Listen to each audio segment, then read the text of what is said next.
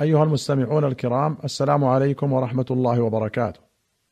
أخرج البخاري ومسلم عن البراء بن عازب رضي الله عنهما قال كان ركوع النبي صلى الله عليه وسلم وسجوده وإذا رفع رأسه من الركوع وبين السجدتين قريبا من السواء وفي رواية كان ركوع النبي صلى الله عليه وسلم وسجوده وبين السجدتين وإذا رفع من الركوع ما خلا القيام والقعود قريبا من السواء هذا لفظ البخاري. ولمسلم قال رمقت الصلاة مع محمد صلى الله عليه وسلم فوجدت قيامه فركعته فاعتداله بعد ركوعه فسجدته وجلسته ما بين التسليم والانصراف قريبا من السواء. وفي أخرى له قال غلب على الكوفة رجل قد سماه زمل بن الأشعث وسماه غندر في روايته مطر بن ناجية فأمر أبا عبيدة بن عبد الله أن يصلي بالناس وكان يصلي فإذا رفع رأسه من الركوع قام قدر ما أقول اللهم ربنا لك الحمد ملء السماوات وملء الأرض وملء ما شئت من شيء بعد. أهل الثناء والمجد لا مانع لما أعطيت ولا معطي لما منعت ولا ينفع ذا الجد منك الجد. قال الحكم فذكرت ذلك لعبد الرحمن بن أبي ليلى فقال سمعت البراء بن عازب يقول كانت صلاة رسول الله صلى الله عليه وسلم قيامه وركوعه وإذا رفع رأسه من الركوع وسجوده وما بين السجدتين قريبا من السواء. قال شعبة فذكرته لعمرو بن مرة فقال قد رأيت ابن أبي ليلى فلم تكن صلاته هكذا. قال النووي في شرح مسلم اعلم أن هذا الحديث يعني روايتي مسلم هنا محمول على بعض الأحوال وإلا فقد ثبتت الأحاديث السابقة بتطويل القيام.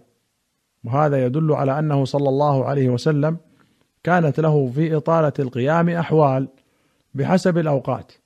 وهذا الحديث الذي نحن فيه جرى في بعض الأوقات. قال وفي رواية للبخاري ما خلا القيام والقعود. وهذا تفسير الرواية الأخرى يعني الرواية التي لم تستثني القيام والقعود. وأخرج مسلم عن ابن عمر رضي الله عنهما أن النبي صلى الله عليه وسلم كان إذا جلس في الصلاة وضع يديه على ركبتيه ورفع إصبعه اليمنى التي تلي الإبهام فدعا بها ويده اليسرى على ركبته باسطها عليها.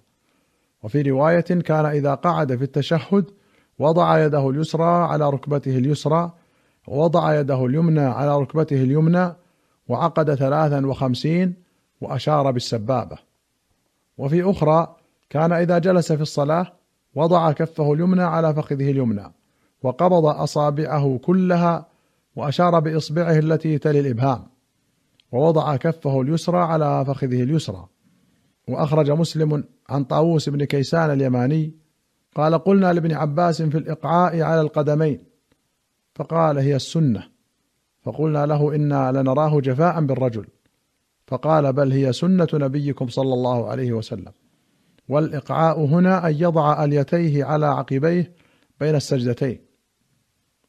وأخرج مسلم عن عبد الله بن الزبير رضي الله عنهما قال كان رسول الله صلى الله عليه وسلم إذا قعد في الصلاة جعل قدمه اليسرى بين فخذه وساقه وفرش قدمه اليمنى ووضع يده اليسرى على ركبته اليسرى ووضع يده اليمنى على فخذه اليمنى وأشار بإصبعه.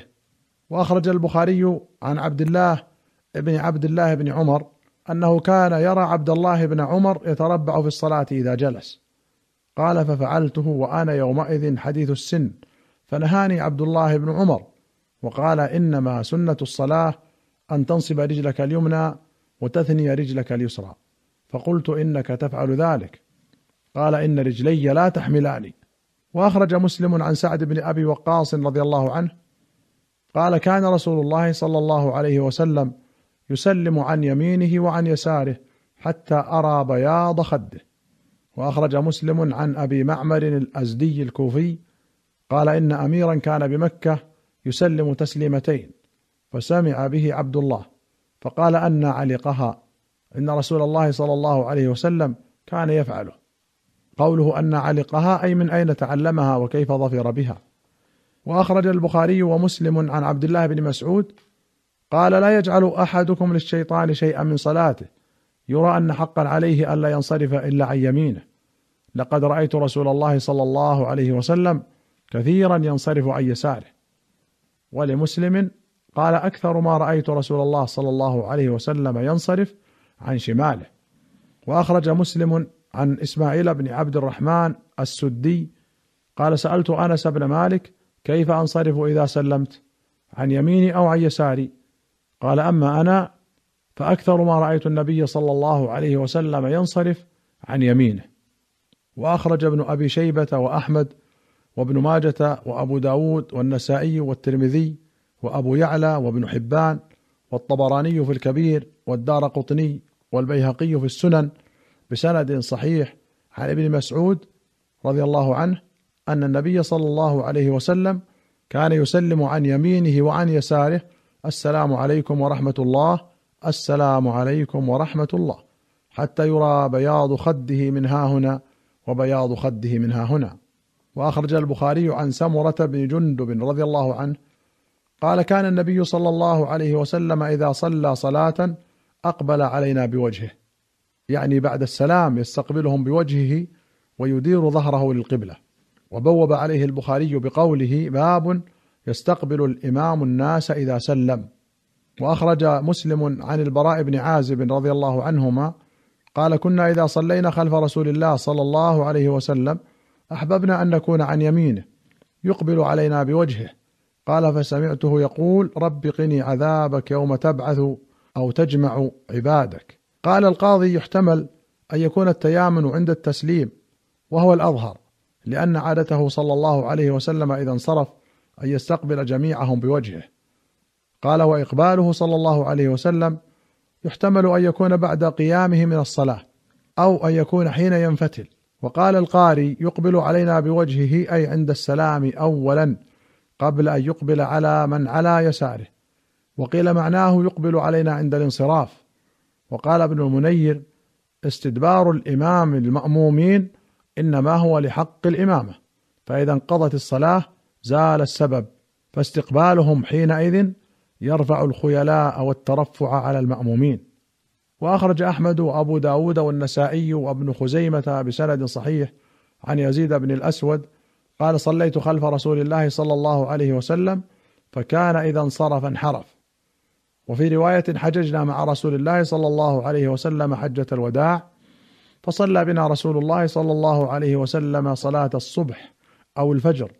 ثم انحرف جالسا واستقبل الناس بوجهه.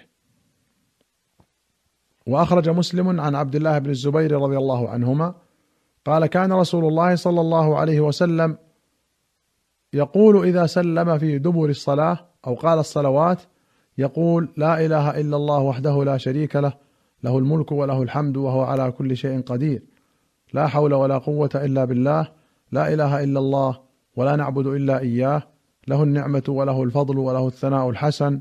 لا إله إلا الله مخلصين له الدين ولو كره الكافرون. وأخرج البخاري ومسلم عن المغيرة بن شعبة رضي الله عنه أن النبي صلى الله عليه وسلم كان يقول في دبر كل صلاة مكتوبة لا إله إلا الله وحده لا شريك له له الملك وله الحمد وهو على كل شيء قدير. اللهم لا مانع لما أعطيت ولا معطي لما منعت. ولا ينفع ذا الجد منك الجد. أيها المستمعون الكرام إلى هنا نأتي إلى نهاية هذه الحلقة. حتى نلقاكم في حلقة قادمة بإذن الله نستودعكم الله. والسلام عليكم ورحمة الله وبركاته.